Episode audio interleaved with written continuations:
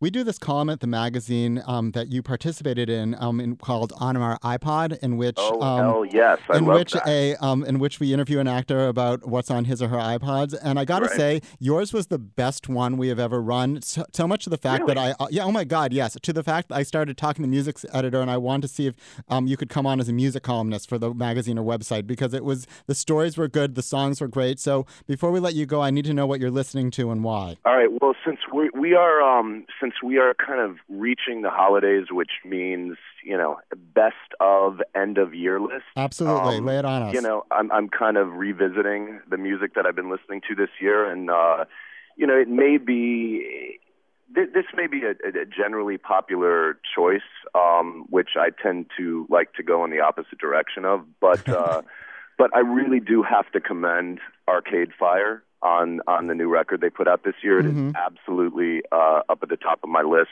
Um, for people who you know are not even aware that they still make music videos for songs at this point, um, I would I would uh, recommend that you go out immediately to your computer and watch the video that they have done for their uh, song Afterlife.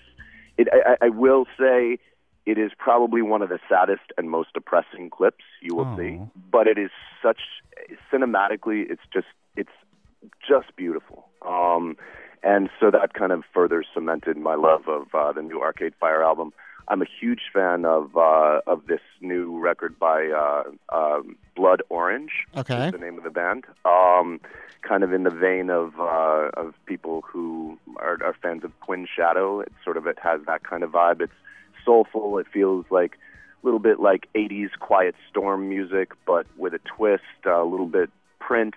Um, very soulful, rockin', awesome. Uh, Blood Orange is is a big favorite right now. Um, see what else? You know, and, and, then in the meantime, you know, you're just inundated with Christmas carols. So uh, at this time of year, and so it's sort of like, how do you put a new spin on Christmas music without driving yourself crazy? And uh, you know, Verve has uh, has put out sort of a remix package of Christmas carols, so you can listen to the trip hop version of you know, it's it's beginning to look a lot like Christmas or Winter Wonderland.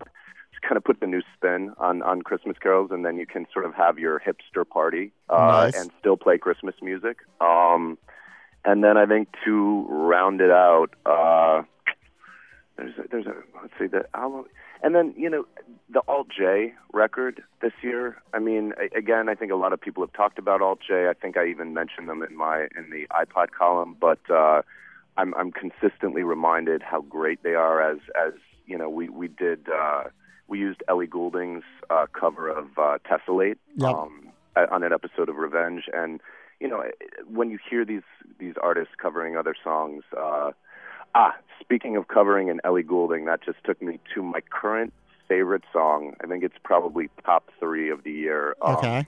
Band called Active Child. And I'm writing all this down. Great.